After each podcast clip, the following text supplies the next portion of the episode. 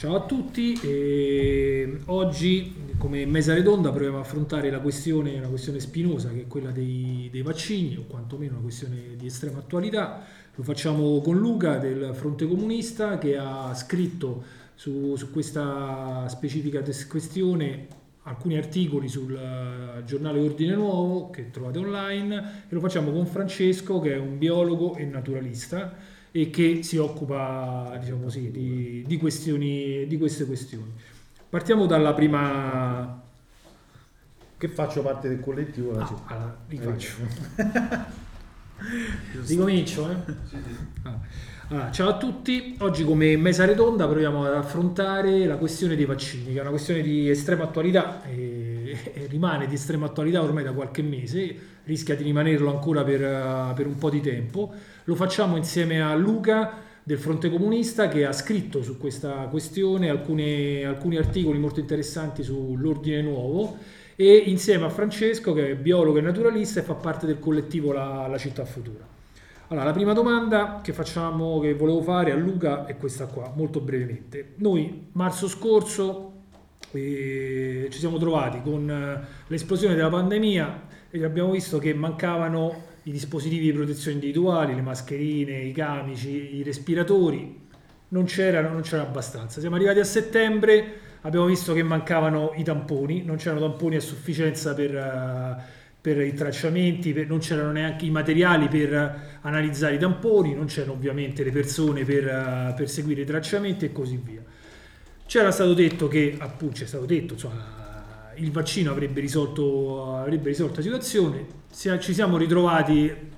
all'inizio di quest'anno e però ci troviamo ancora in una situazione di carenza, nel senso che il vaccino è stato trovato, però non c'è il vaccino per tutti, almeno per il momento, e se non c'è qui da noi soprattutto non c'è per il resto del mondo. Allora la, domanda, la prima domanda che volevo farvi, parto da, parto da te, era perché non ci sono i vaccini? Com'è possibile che c'è la, cu- c'è la cura, è, c'è la malattia, però non si riesce a mettere insieme queste cose, avere una, una produzione sufficiente di vaccini per tutti quanti. Beh, allora innanzitutto c'è da dire che, che ci fosse un vaccino in tempi di, così rapidi non era scontato, nel senso che, anzi, uh, è stato pure, a mio avviso, abbastanza irresponsabile uh, puntare così tanto su questo come principale o unico aspetto per uscire dal tunnel e per festeggiare il nuovo anno, così come è stato annunciato appunto uh, a dicembre dell'anno scorso. E se pensiamo, io credo, alla percezione che avevamo a gennaio rispetto a quella che abbiamo adesso, quindi quasi ci sentivamo di poterne uscire, invece ora ci ritroviamo con zone rosse, eccetera, ci rendiamo conto di quanto si sono, siano stati sproporzionati gli annunci. Però in ogni caso io credo che mh, da una parte effettivamente ci sia stato un, un apparente successo iniziale nel, nel, comunque nell'arrivare a sviluppare dei vaccini, che non era scontato perché, uh, come anche scrivevano giornali insospettabili come il Sole 24 Ore, uh, le industrie farmaceutiche private tendono a non investire nei vaccini. Uno, perché i costi dei vaccini sono alti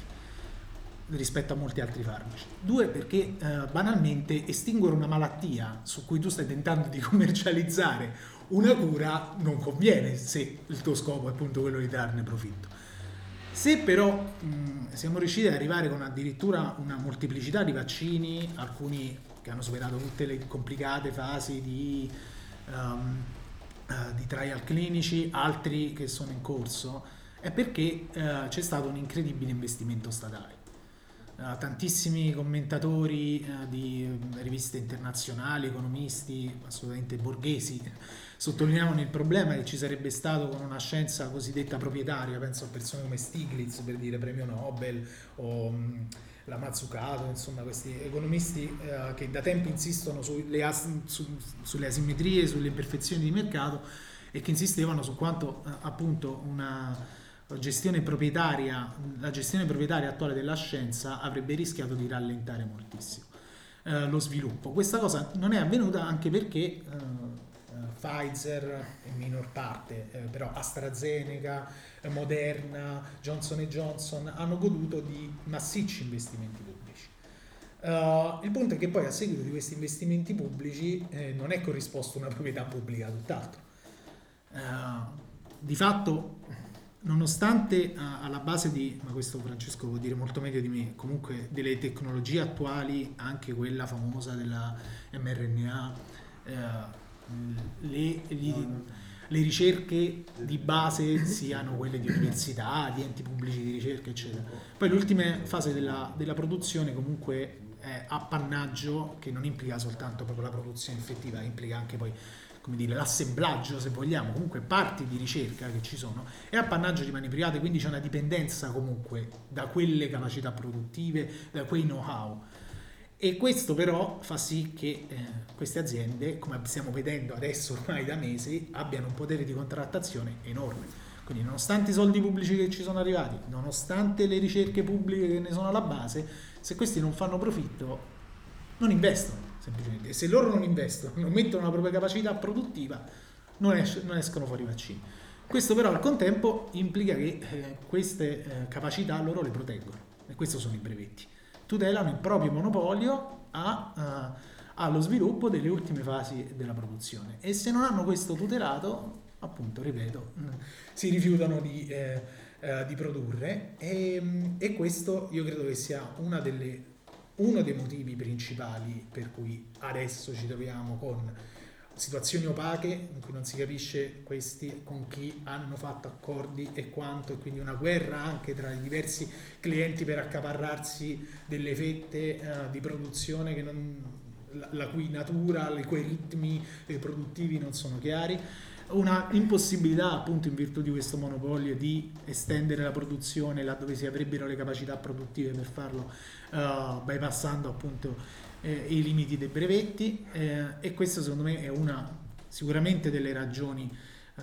degli attuali rallentamenti. Poi appunto questa non è una questione come dire che diciamo solo noi, è una questione che ha aperto un conflitto anche grosso in enti come eh, l'Organizzazione Mondiale del Commercio, perché ovviamente non tutti gli stati e le, o le multinazionali di diversi stati godono allo stesso modo dei benefici economici di questi profitti, eh, nel senso che pa- paesi cui, che non hanno queste capacità produttive non hanno multinazionali che possano uh, approfittare uh, di questo e anzi sono dipendenti da quelle appunto americane ed europee e eh, per questo stanno facendo delle grosse pressioni per avere uh, un, un appunto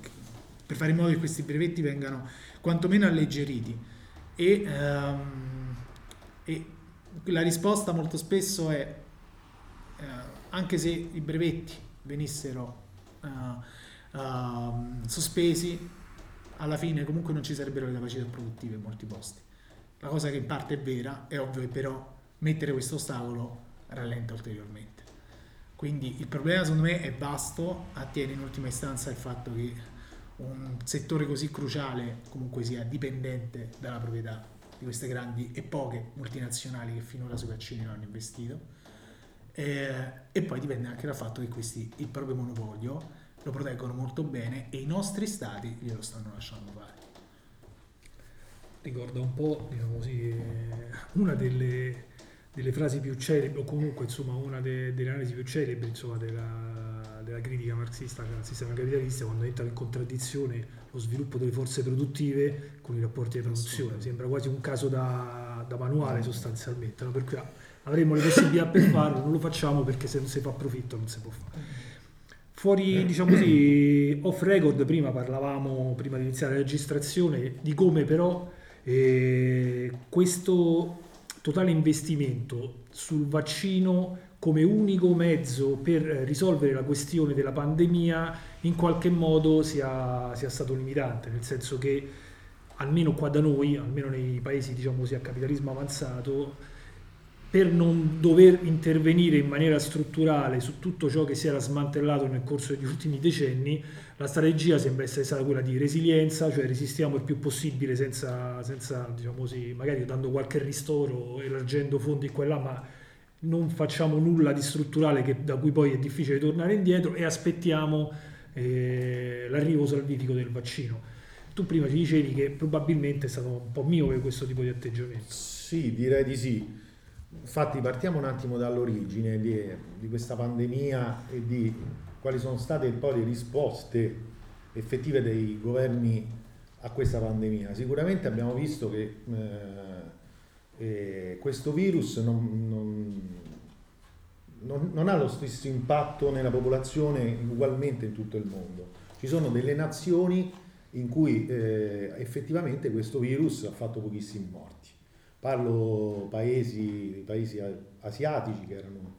già organizzati per questo tipo di cose, eh, parlo di Cuba, eh, specialmente quei paesi che hanno una sorta di socialismo all'interno dei loro governi. E, che, qual è la differenza? La differenza è che, ed è quello che noi non abbiamo fatto, cioè eh, rendersi conto che una, una, situazione di pandemia come questa va affrontata subito alla base eh, eh,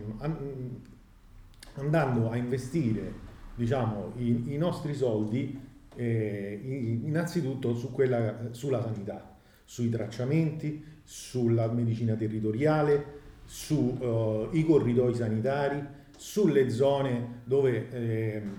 dove le, le, le, le, persone contagiate devono essere messe in quarantena per fare in modo che non, vengono, che non attacchino insomma, il, il, il virus ai propri familiari, quindi non lasciandole a casa, oppure... quindi andava fatta tutta un'organizzazione esattamente diversa di quella che, che abbiamo fatto noi. Noi abbiamo fatto dei eh, a mozziche e bocconi, abbiamo fatto dei abbiamo investito dei soldi su alcune cose puntando, come dicevi tu, tutto sui vaccini, perché sapevamo che eh, sapevamo che mh, in poco tempo avremmo potuto sviluppare dei vaccini, perché anche il vaccino mRNA, che è una, che è una tecnica eh, nu- nuova, eh, tuttavia erano già da molti anni che se ne parlava con vari tipi di sperimentazioni, come diceva Luca, già pagate, ampiamente pagate da, eh, dagli stati, perché erano sperimentazioni pubbliche e non, e non certo private. E quindi eh, si è puntato su, tutto sui vaccini e al momento che questi vaccini erano pronti si è iniziato a vaccinare come se la vaccinazione fosse diciamo un po' eh, il, la maniera che ci porterà fuori eh, sicuramente da questa, uh, da, dal problema pandemie, della pandemia. Innanzitutto c'è da dire che purtroppo eh, di, di pandemie gli scienziati se ne aspettano di diversi tipi quella coronavirus era una de- delle tante, ma ce ne sono altre eh, che si aspettano, che si aspettano dei, dei, dei virus che già girano per, per, l'Europa e per il mondo, che probabilmente hanno la capacità di fare il salto di specie. Per cui eh, investire i nostri soldi su una sanità in grado di bloccare questo tipo di pandemie significa poi portarsela avanti per diciamo, mh, per anni. E invece eh, appunto si eh, punta tutto sui vaccini, quindi una sanità sempre più farmacocentrica, una, una, una, una sanità a questo punto direi sempre più DNA centrica, eh, cosa che eh, non funziona così. Perché? Perché sappiamo che, sappiamo che il virus eh, quando si trova, eh, innanzitutto sono virus che vanno... Mh,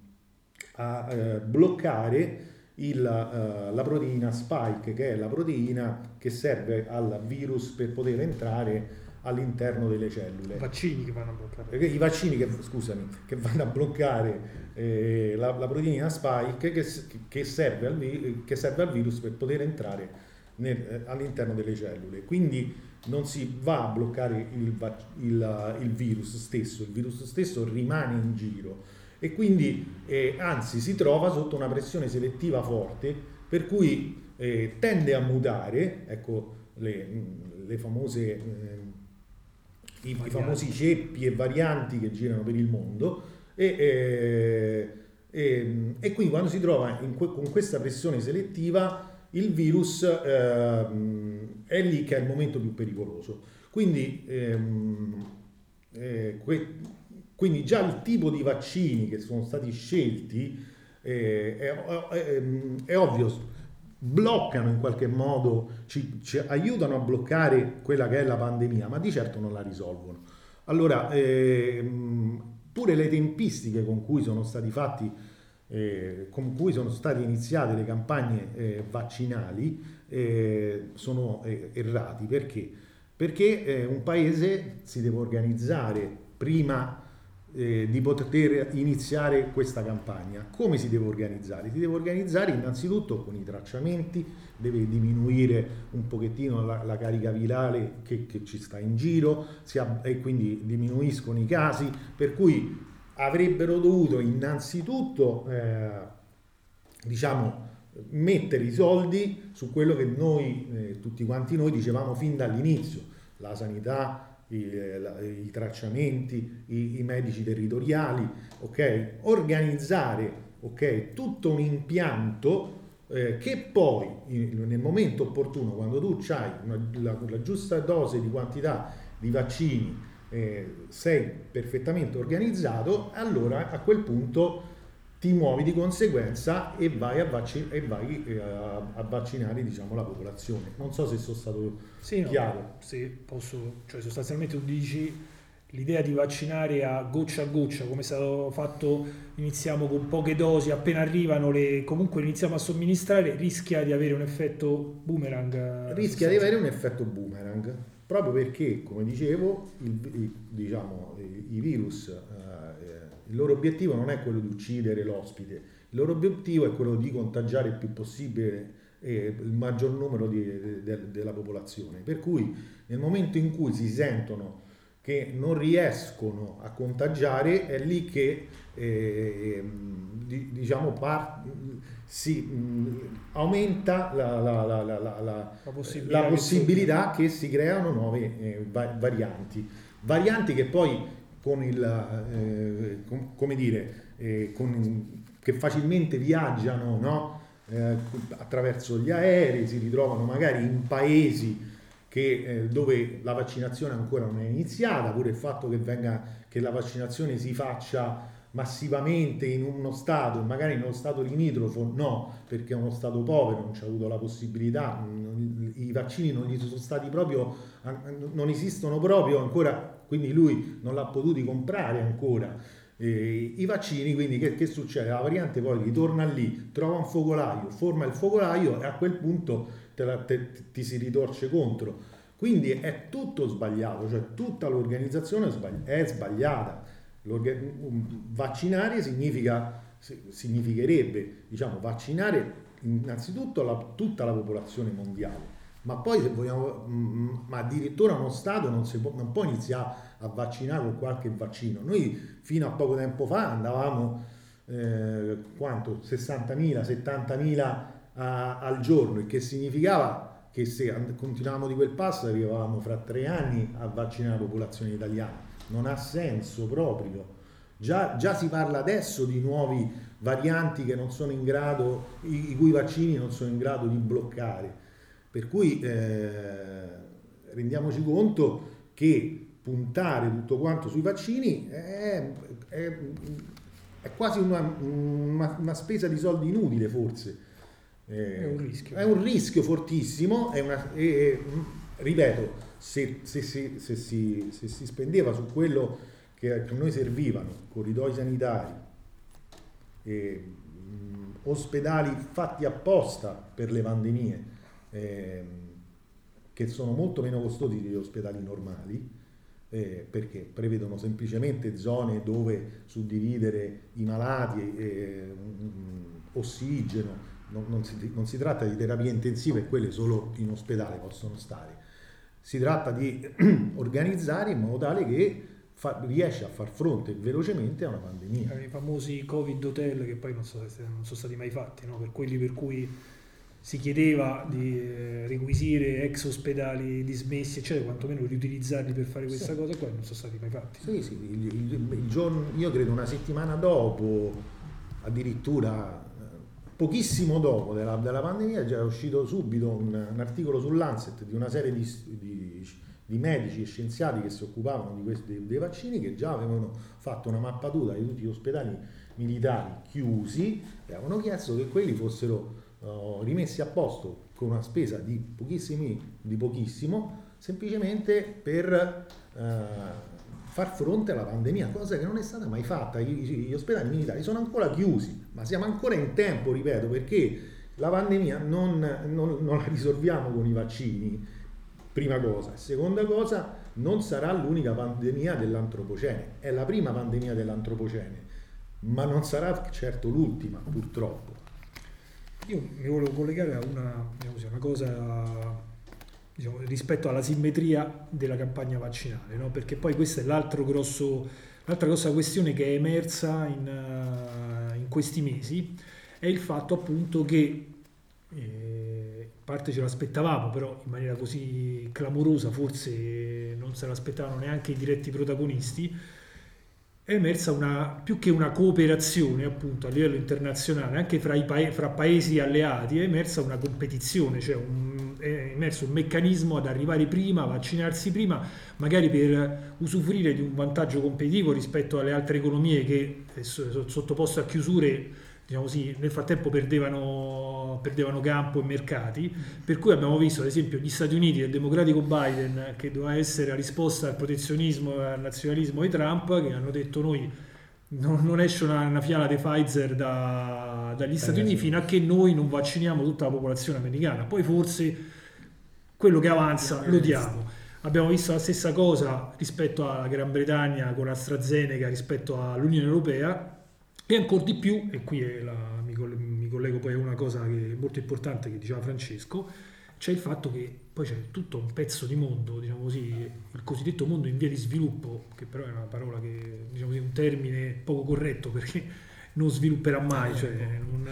che doveva esserlo è una, diciamo, una, trappola semantica da questo punto di vista, perché, perché ci siano i paesi sviluppati è, necessario che ci siano anche quelli sottosviluppati. Però tutto quel, certo. in quel pezzo di mondo, in quella parte del mondo, il vaccino non arriverà mai, o se arriverà arriverà tardissimo. Cioè,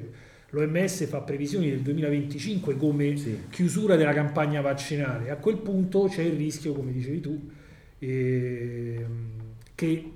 gli sforzi siano stati vari. Su questo si sta giocando anche una partita geopolitica, nel senso cioè c'è uno scontro anche geopolitico fra,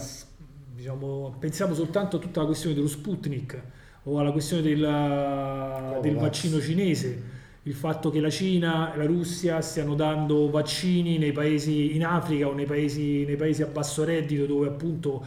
tra l'altro, e qui chiudo così poi ehm, lascio spazio alle risposte,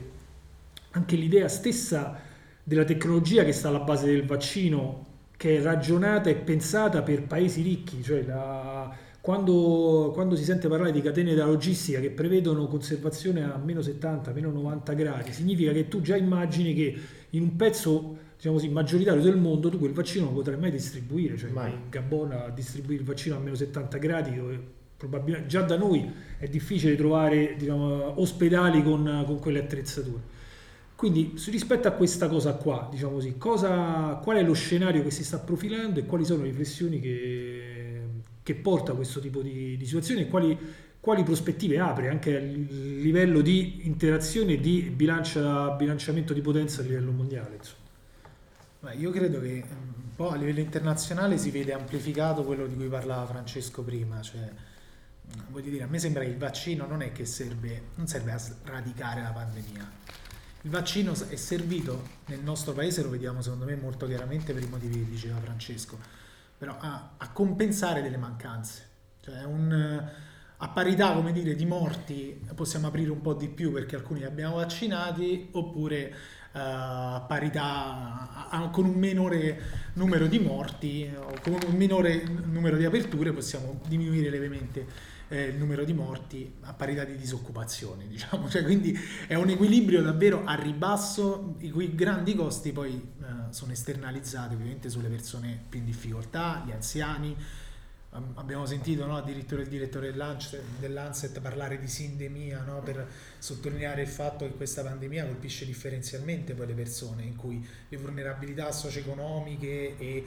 eh, di salute, che poi sono tendenzialmente correlate, amplificano a dismisura poi gli effetti uh, patologici della malattia. Se poi noi pensiamo che appunto questa forse è solo la prima, forse, probabilmente, molto probabilmente, e che altre potrebbero essere pure peggio, cioè quasi si profila un programma spontaneamente eugenetico per la gran parte della popolazione, se questo è l'approccio. E il vaccino, sì, è solo un modo, appunto, come dire, appunto, farmacocentrico per mettere una pezza e, e mantenere il grosso inalterato, ripeto, a spese delle persone più vulnerabili.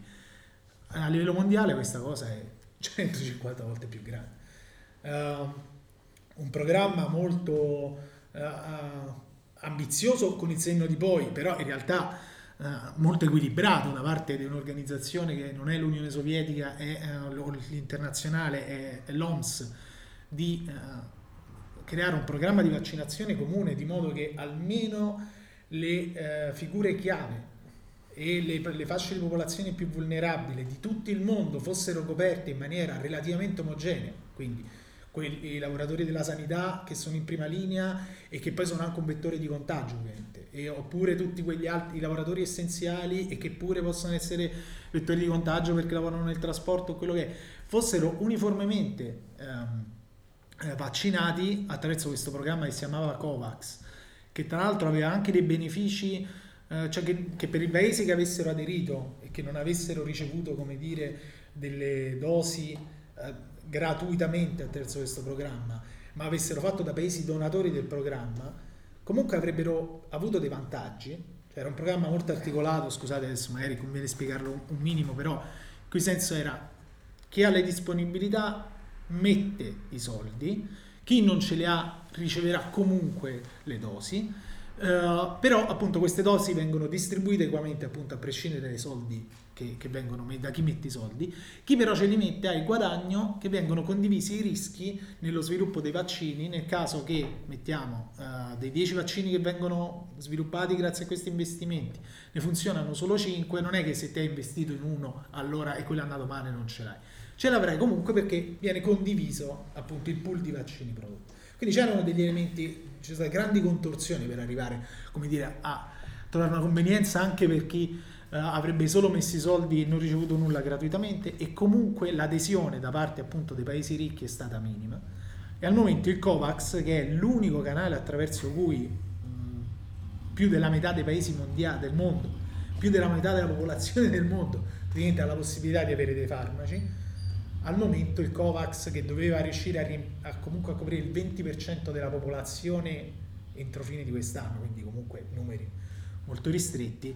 è indietro rispetto ai propri obiettivi già minimi e al momento su 800 milioni di eh, dosi che abbiamo più o meno distribuito nel mondo, eh, quelle del COVAX montano a 38 milioni, quindi siamo su numeri eh, bassissimi. E quindi eh, appunto questa cosa però la collego a quella precedente perché non è solo una questione appunto come dire di uh, ricadute diseguali appunto in cui vediamo uh, mh, i vaccini concentrarsi uh, laddove ci sono le disponibilità finanziarie per farlo, a prescindere dal fatto che una pandemia sia qualcosa di globale che ci hanno riempito le scatole con queste parole, su appunto stiamo tutti insieme, hanno creato una campagna a, livello ideologico enormemente aggressiva contro la Cina, che sarebbe il presunto untore, poi però non facendo nulla per spegnere quel focolaio che sarebbe nato là e per proteggere la maggior parte della popolazione eh, mondiale. Comunque non è solo una questione di ipocrisia, è una questione proprio che appunto di irresponsabilità, perché eh, questo significa che il virus continuerà a circolare nel mondo, secondo i meccanismi che diceva Francesco e eh, significa che potrà ritornare a contagiarci, potrà vanificare le campagne vaccinali e costringerà probabilmente, io credo che questa cosa sia già messa in conto, insomma l'idea è uh, creeremo nuovi vaccini, faremo dei richiami, facciamo, fanno dei profitti su questi, continueranno a farli così, forse anche per questo credo sia per loro importante poi proteggere la capacità produttiva, perché si è aperto un mercato comunque di vaccini che continuerà a rispuntare fuori uh, per tanto tempo. Eh, su questo poi appunto si aprono, tu citavi lo Sputnik eh, e altro, secondo me appunto diciamo, il maggior protagonista di questo atteggiamento predatorio è indubbiamente uh, sono i paesi occidentali, America, primis, con Biden che tu dicevi no, è stato salutato positivamente Biden democratico, ma uh, d'altronde quando, quando, si è insediato ha annunciato e poi effettivamente fatto uh, l'ingresso nel COVAX, prima gli Stati Uniti neanche c'erano, era l'unico paese uh, che non c'era. Però appunto poi non è cambiato nulla, anzi, perché nonostante appunto qualche briciola vada al COVAX, Il problema è che finché però eh, il COVAX non riesce a competere con i contratti bilaterali che vengono fatti tra gli stati che Biden ha, ha ulteriormente aumentato con quelle case farmaceutiche, quelli si accaparranno tutti. Quindi questo è chiaro. Il vuoto in questo momento sta venendo però riempito appunto da quello che dicete. Russia, Cina con accordi bilaterali tra le loro aziende, lo Sputnik in realtà è, una, è pubblico perché è di un fondo eh, sovrano, sovrano statale. Ehm, con le loro aziende e con gli stati che eh, tra l'altro sta anche destando qualche preoccupazione perché poi tendenzialmente a questo ovviamente si accompagna dei miglioramenti delle relazioni diplomatiche, anche delle eh, relazioni commerciali che si instaurano, però è inevitabile, voglio dire una volta che tu lasci è un vuoto del genere. Chiamare questo imperialismo, come a volte si sente dall'altra parte, potrà essere anche corretto formalmente, nel senso che questi non è che sono benefattori, stanno facendo i propri interessi anche economici, ma lo stanno facendo in concorrenza al tuo imperialismo che si sta rivelando dieci volte più predatorio, dieci volte più assassino e peggiore. Io, niente, volevo solo aggiungere co- un paio di cose, sono perfettamente d'accordo. E Niente, volevo dire che eh, se non altro il, il, vaccino ha messo in luce eh, questa pandemia, cioè una cosa positiva ce l'ha, quella di mettere in luce delle contraddizioni eh, per, a chi non se ne fosse accorto. Per esempio eh, che, che, l'Europa diciamo, fa non fa certo gli interessi dei lavoratori europei, ma fa gli interessi delle grandi multinazionali, come prima ci diceva Luca, e, e quindi credo che eh, prima di tutto è necessario sospendere i diritti di proprietà intellettuale, brevetti, dati clinici, pro, procedure sperimentali, tecnologie, tutto, almeno durante la, la, pandemia. E questo si può fare. Ok, ci sono varie strade per poterlo fare, non, non, non, non le spiego per motivi pure di tempo però si può fare, cioè, durante, non scordiamoci che l'AIDS eh, durante eh, la, la, pandemia d'AIDS che è durata tantissimi anni, parecchi anni dopo di questa pandemia, diciamo, uno Stato finalmente prese eh, la decisione di, ehm, di, dire guardate, questi, questi farmaci per noi, noi li consideriamo dei salvavita, no? pare, pare una cosa proprio molto semplice, ecco, però ci sono voluti anni per, perché il Sudafrica eh, dicesse alla comunità internazionale questi farmaci sono dei, dei salvavita, a noi ci servono, noi ce li produciamo eh, e, e non ce ne importa niente dei brevetti. E, e, a quel punto la comunità internazionale ha dovuto uh, accettare questa decisione perché c'è questa possibilità nel diritto internazionale e questo, e questo a questa cosa la, l'Unione Europea si è opposta. Quindi da una parte, da una parte ehm, opporsi a questa cosa significa, come dicevamo prima, significa eh, avere una disponibilità di vaccini molto inferiore. Quindi tu in qualche modo uscirai dalla pandemia con più difficoltà perché? Perché ti leghi a, dei, a delle case farmaceutiche, poi ti leghi solo ad alcune case farmaceutiche e, e qui c'è la, c'è la discussione de, de, de, del fatto che abbiamo deciso di comprare i vaccini soltanto da, un, da alcune case farmaceutiche, dei vaccini che, ha, che hanno una ben determinata tecnologia. E, e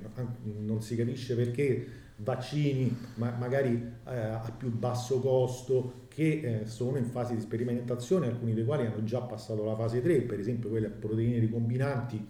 nessuno si è interessato, uh, almeno in Europa, di, questo, di, que, di questi vaccini. Eh, per cui c'è questa cosa, no? c'è questa contraddizione secondo la quale, eh, eh, secondo la quale mh, eh, è importante uscire, il primo che esce dalla, dalla, dalla, eh, dalla pandemia sicuramente ha un vantaggio economico come Stato, come Stato imperialista, come, eh, eh, eh gli Stati Uniti d'America, la Gran Bretagna lo sanno bene. Okay? Dall'altro c'è questa, questo fatto che tu devi comunque foraggiare gli interessi delle grandi multinazionali del farmaco, no? E quindi eh, sei costretto, e in Europa hanno sbagliato tutto, perché hanno fatto nell'uno e nell'altro poi di fatto. Eh, a, me, a, me, sembra di vedere. E quindi, ehm, e quindi che succede? Ehm, cioè questa cosa era già visibile eh, all'inizio della pandemia, no? Eh, che era una questione geopolitica eh, che subito la, la, pandemia è stata vista come un'opportunità eh, di, di, guerra geopolitica importante. No? Vi ricordate quando era solo la Cina che, che, è stata trattata come appestata, no? condannata all'isolamento commerciale e si parlava chissà per quanti anni sarebbe stato così, no? Poi la, la Cina è stato il primo paese a uscirne fuori e quindi ha, ha fatto subito capire come, come, stavano messe le cose. Infatti adesso l'accusa è che l'ha fatta apposta e che cioè, come se non fosse colpa nostra che non ne siamo usciti, è colpa loro che ci hanno unto il virus. E sì, sì, di fatto è così. Quindi chi ne esce prima ha un vantaggio sicuramente sui mercati internazionali. Eh, eh, però non si sta, almeno in Europa non si sta facendo questo, non si è mai fatto questo. Si, scelto, si sono scelti due tre tipi di vaccini, due tipi di vaccini sostanzialmente, si è puntato su quello, due grosse ditte che le stanno producendo, il resto chi, chi se ne porta stati comprati in anticipo tra l'altro. Tra, comprati in anticipo con, con, i soldi pubblici, spe, pagando la produzione perché erano ditte che non erano neanche in grado lontanamente di immaginare una produzione così importante per gli stati, per cui le abbiamo pagate proprio i, i, le fabbriche, le abbiamo costruite noi. Quindi, prima, cioè, secondo me, il fondamentale, e ritorno al discorso di prima, è quello della liberalizzazione dei diritti che si può fare. Senti, e così chiudiamo perché ovviamente non si può non parlare, diciamo così, non si può non parlare di vaccini e non tenere conto invece di un piccolo miracolo che in qualche modo si sta producendo e che è la dimostrazione, secondo me, poi immagino che su questo conveniate, insomma, della superiorità di un sistema politico e sociale ed economico che nonostante le limitazioni, nonostante l'embargo, nonostante le dimensioni, eh, in qualche modo dimostra di essere, dimostra come la cooperazione umana superi la competizione, porti più vantaggi della competizione ed è la questione di Cuba sostanzialmente, che rappresenta una sorta di eh, caso eh, estremamente significativo sia per la gestione della pandemia poi magari su questa cosa, se volete dire qualcosa, secondo me è importante, nel senso che comunque Cuba è un paese che, giusto per dare a chi ci ascolta dei parametri, ha la stessa popolazione della Lombardia, ha una, un quarto del PIL della Lombardia, ma ad oggi conta circa 350 morti in un anno di, in un anno di pandemia. Un po' come la Lombardia, diciamo. come un paese cioè, noi ci ridiamo troppo, no? No, no, è, è, tragica, no, è, è drammatica questa cosa e, e, stiamo parlando di un paese che è sottoposto a embargo economico da, da 60 anni dove trovare medicine diventa difficile non perché non, perché non c'è proprio l'accesso alla possibilità di comprarle perché gli Stati Uniti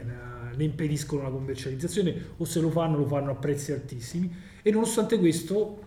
e qui mi, mi ricollega alla questione dei vaccini, sta producendo un vaccino autonomamente, in realtà ne sta sperimentando 5 di vaccini, due di, questi, due di questi sono in fase 3, molto probabilmente insomma, a breve potrà cominciare una vaccinazione, una vaccinazione e produrrà,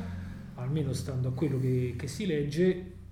un numero di dosi che sopravanzerà di almeno 10 volte quello della popolazione nel, nel, corso di quest'anno quella della popolazione degli 11 milioni di cubani sostanzialmente. Quindi oltre a vaccinare tutti quanti i cubani potrà anche distribuirlo a prezzi calmierati nei paesi del sud del mondo. Sostanzialmente un vaccino con correggimi se sbaglio, con tecnologie tra l'altro facilmente diciamo, conservabili, riproducibili anche nei paesi appunto che non dispongono, come dicevamo prima, di, quel, di quella logistica sanitaria insomma, che, che, prevede ad esempio Pfizer o, o Moderna.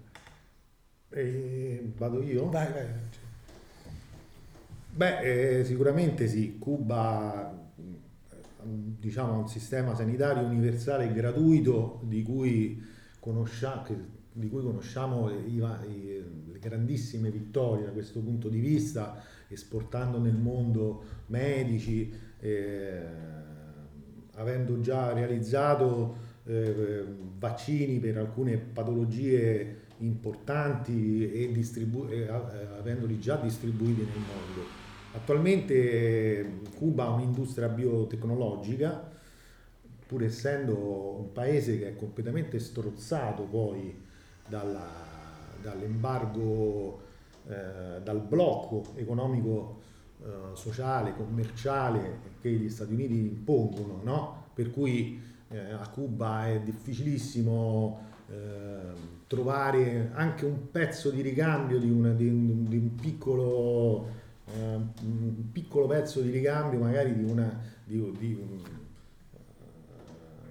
di un'attrezzatura importante e loro poi sono costretti a, a, non poterlo più utilizzare, quindi con grosse difficoltà a un'industria biotecnologica che è nel, famosa nel mondo, BioCuba Pharma una, uh, un'industria tecnologica che eh, ha un modello completamente opposto e alternativo a quelle che sono le industrie farmaceutiche che conosciamo noi. Innanzitutto è completamente nazionalizzata e gestita eh, dal governo centrale del, eh, di, dello Stato cubano, eh, ma, ma, si sviluppa su un ciclo integrato, no? su cui la ricerca, la sperimentazione, la produzione, la commercializzazione e anche l'esportazione dei prodotti viene tutta gestita dalla, dall'industria biofarmaceutica che si occupa di tutto e che tiene sotto controllo tutto. E tutto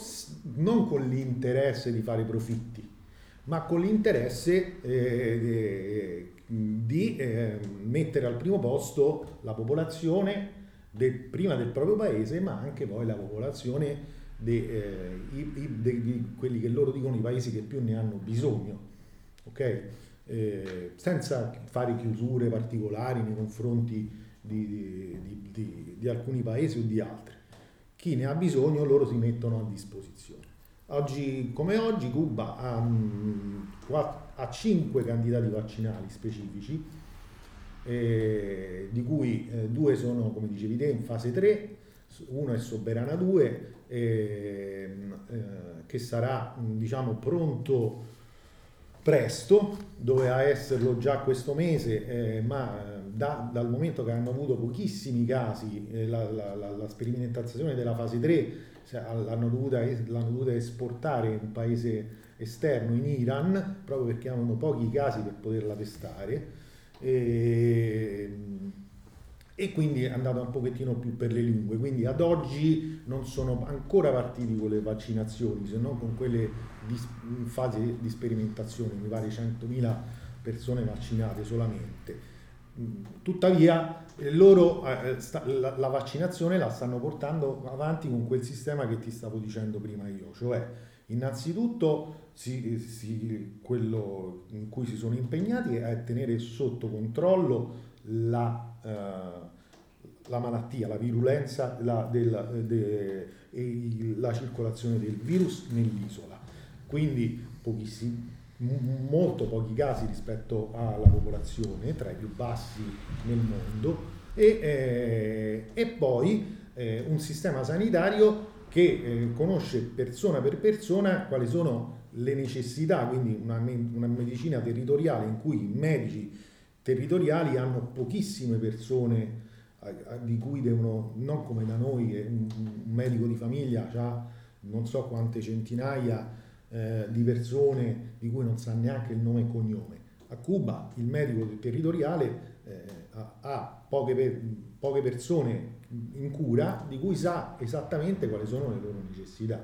E questo che cosa significa? Significa che eh, la, la, la, medicina territoriale è pronta, e ci sono un sacco di volontari, un sacco di personale sanitario che è pronto, Il, la, l'industria biofarmaceutica è in, in, grado, ha detto il governo cubano, di eh, produrre più di 100 milioni di dosi di vaccino Soberana 2 l'anno il che significa che in giro di un anno ne, ne, ne hanno prodotte molte di più di quelle che è la popolazione cubana stessa e loro dicono che eh, il giorno in cui questo vaccino passerà lo, lo, diciamo, la, la, fase 3, in brevissimo tempo inizieranno la, la, campagna vaccinale, una campagna vaccinale che durerà pochi mesi. Loro insistono a dire, eh, poi speriamo che la storia gli dia ragione, eh, insistono a dire che nel giro di un mese eh, vaccineranno uh, la città della Havana e eh, entro la fine dell'anno avranno vaccinato tutta la popolazione dell'isola. E, mh, I vaccini sono vaccini, come dicevi te, che non hanno nulla a che vedere con il vaccino Pfizer di cui noi siamo abituati, proprio perché è un vaccino che non è legato alla, alla catena del freddo, è un vaccino a proteine ricombinanti che eh, in, in,